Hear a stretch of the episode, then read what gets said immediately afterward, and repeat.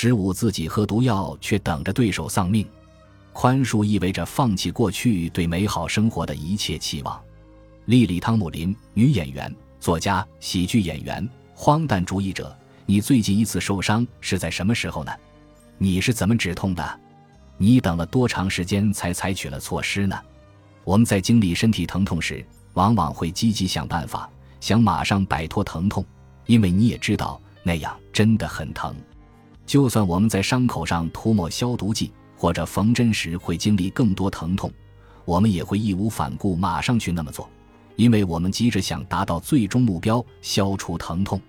然而，一涉及情感痛苦，我们明显会表现得勇敢很多，想看看自己究竟能忍受多大折磨，并沉溺于内疚、羞愧、反感、自我厌恶，有时甚至一辈子都会这样。我们会克制内心的负面情绪，从而延长内心的痛苦。我们会说岳母的坏话，想象在办公室所有人面前给多嘴，不称职的上司难堪，把罪责加在别人身上。还翻来覆去想出很多理由证明对手为什么错了，我们为什么做的对？我们会一遍又一遍回想起自己最难受的时候，而不愿忘记他们。我们总是在结情感伤疤，而不愿让其痊愈，让痛苦消失。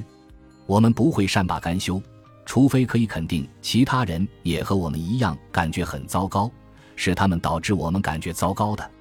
假如我一辈子都得受折磨的话。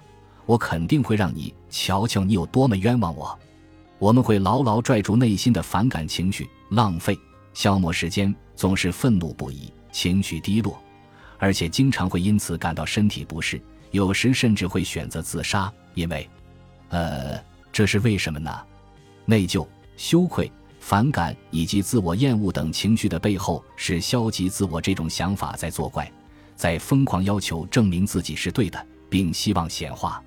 而你的高我则会非常在意他人的想法或做法，因为高我非常在意你，认为这最重要。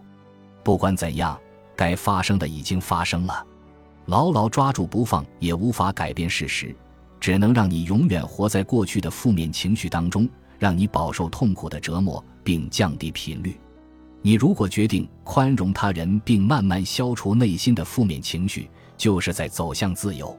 宽容就是要照顾好自己，而不是你需要宽容的那个人；就是要优先考虑感觉良好的愿望，而不是对正确的渴望；就是要为自身幸福负责，而不能假装受他人控制；就是要拒绝愤怒、反感、伤害等情绪，并享有权利。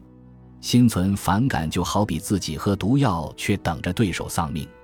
假如你和你在乎的人之间出现了问题，可以告诉对方你的感受，而不要把罪责归咎于对方。同时，无论结果如何，都应该宽容他们。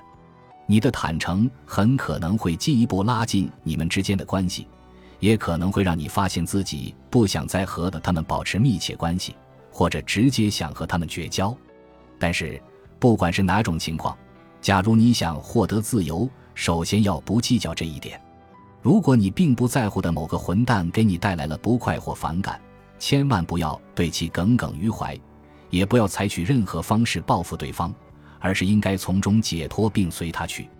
你大可不必在意他们有没有认识到自己多么可恶，那样做对你有什么好处呢？也不要假装你希望他们变好才这样做，你根本不需要在乎他们。你可能想报复对方，让对方向你道歉。或者承认你做的对，请不要再有这种想法，顺其自然。你越是一直想证明自己无辜，内心就会越受这些负面情绪的干扰，并因此搞砸生活。千万不要错误地认为你宽容对方后就能够让他们解脱，因为你宽容对方后只不过是在帮助自己解脱。宽容并不是善待他人，而是善待自己。好的，那太好了，没错。我们明白了，那么现在你怎么才能真正做到不计较过去呢？你会怎样宽容你生活中的那些傻瓜呢？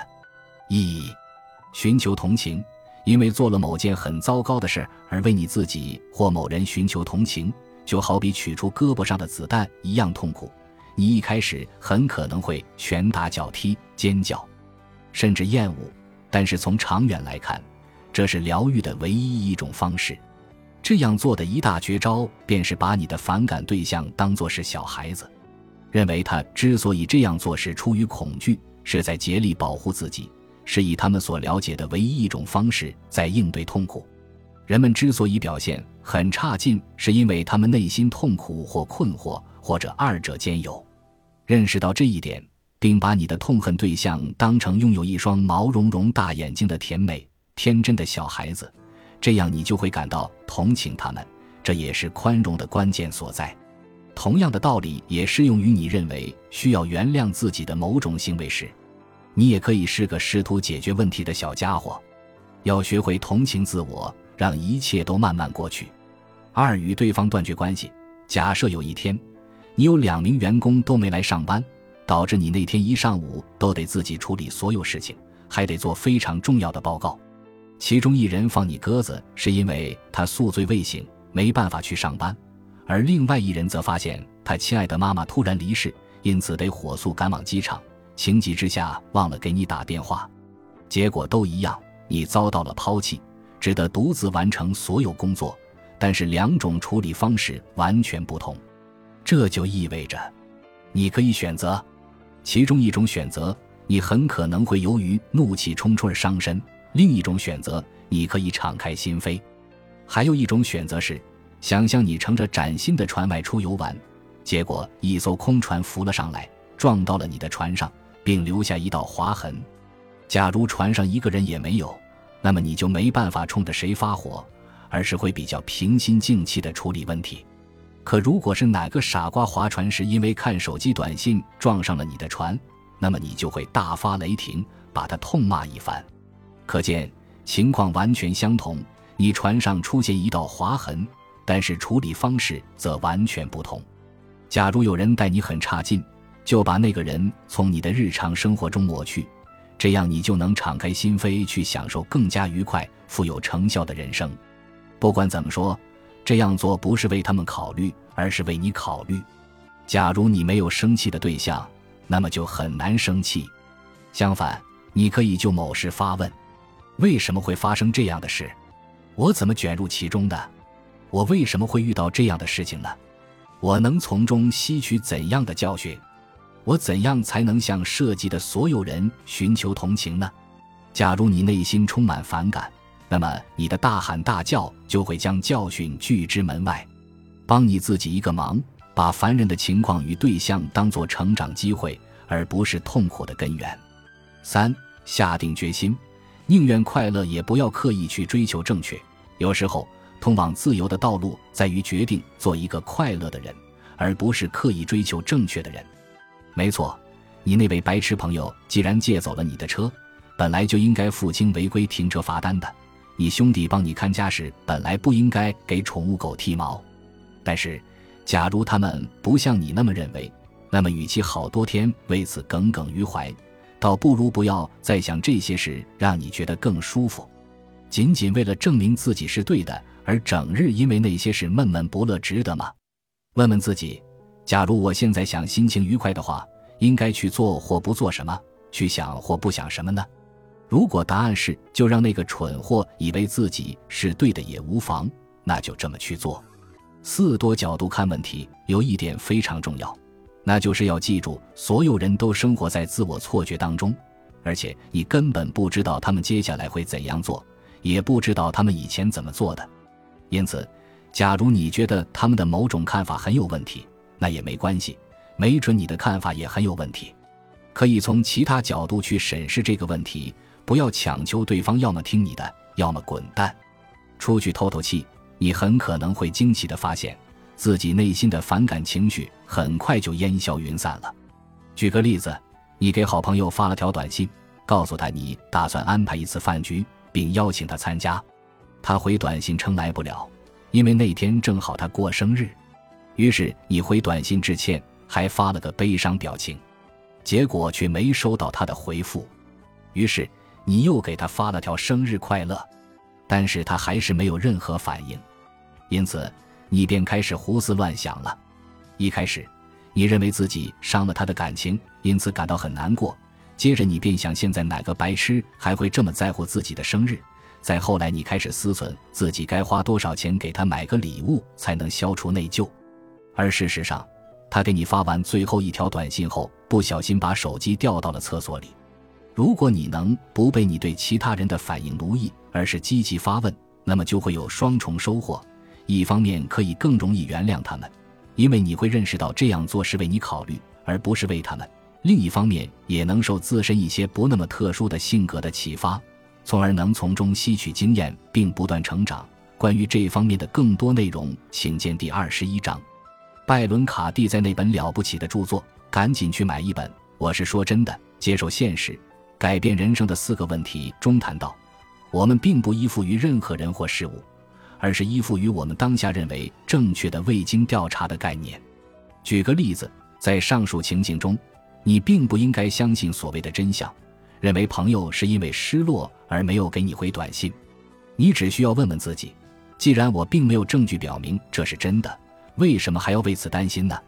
或者，假如我不觉得朋友生我气了，我会作何感想呢？当你身处窘境时，其实再多考虑一步就能马上开心起来。五大发雷霆，独自去远离其他人的某个地方，用拳头狠命捶打枕头。床垫或者其他柔软的物体，前提是他们不会伤到你的拳头，也不会还手。大喊某个人多么自私，然后尽全力继续捶打，知道你筋疲力尽，或者有人打电话叫来警察，彻底将这个人赶出你的生活，然后让他随风而去。六，记住，你将来甚至都想不起这件事。努力想想三年前让你几近崩溃、惹你生气的某个人，你能想出个这样的人吗？如果能的话，你现在还会因为他们生气吗？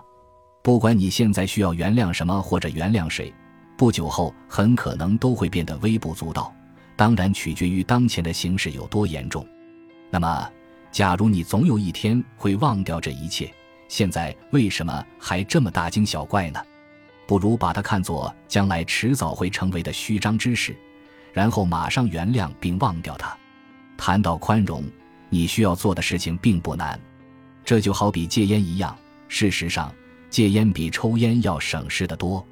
你不用去商店买烟，也不用打开烟盒、点烟或者找烟灰缸什么的，而是只需要停止吸烟，一改你往日对香烟的依恋。宽容也一样，你只需要一改往日你对这个人或者某种信仰的依恋，期忘掉他。一旦你真正原谅某人。就要把过去的恩怨一笔勾销，重新开始。我们往往会对他人形成某种评价或判断，然后不管他们做什么，我们都会透过这面镜子去审视他们。这就意味着我们是在等着他们再次惹我们生气，也意味着我们仍然处于不够宽容的阶段。我们假装自己很冷静，而事实上内心仍然对他们反感不已。释放所有的期望，让所有人都得到解脱。然后从头开始对待他人，不管他们过去做过什么，都试着对他们怀有最佳期待。做到这一点，你就会收获惊喜。如果你过多关注某个方面，就会制造更多这方面的东西。假如你一直期望别人惹你生气，那么就不会失望。多多关注他们的亮点。如果你将来想看到更多的良好品行，就请鼓励他们保持良好的品行。八爱自己，你值得拥有。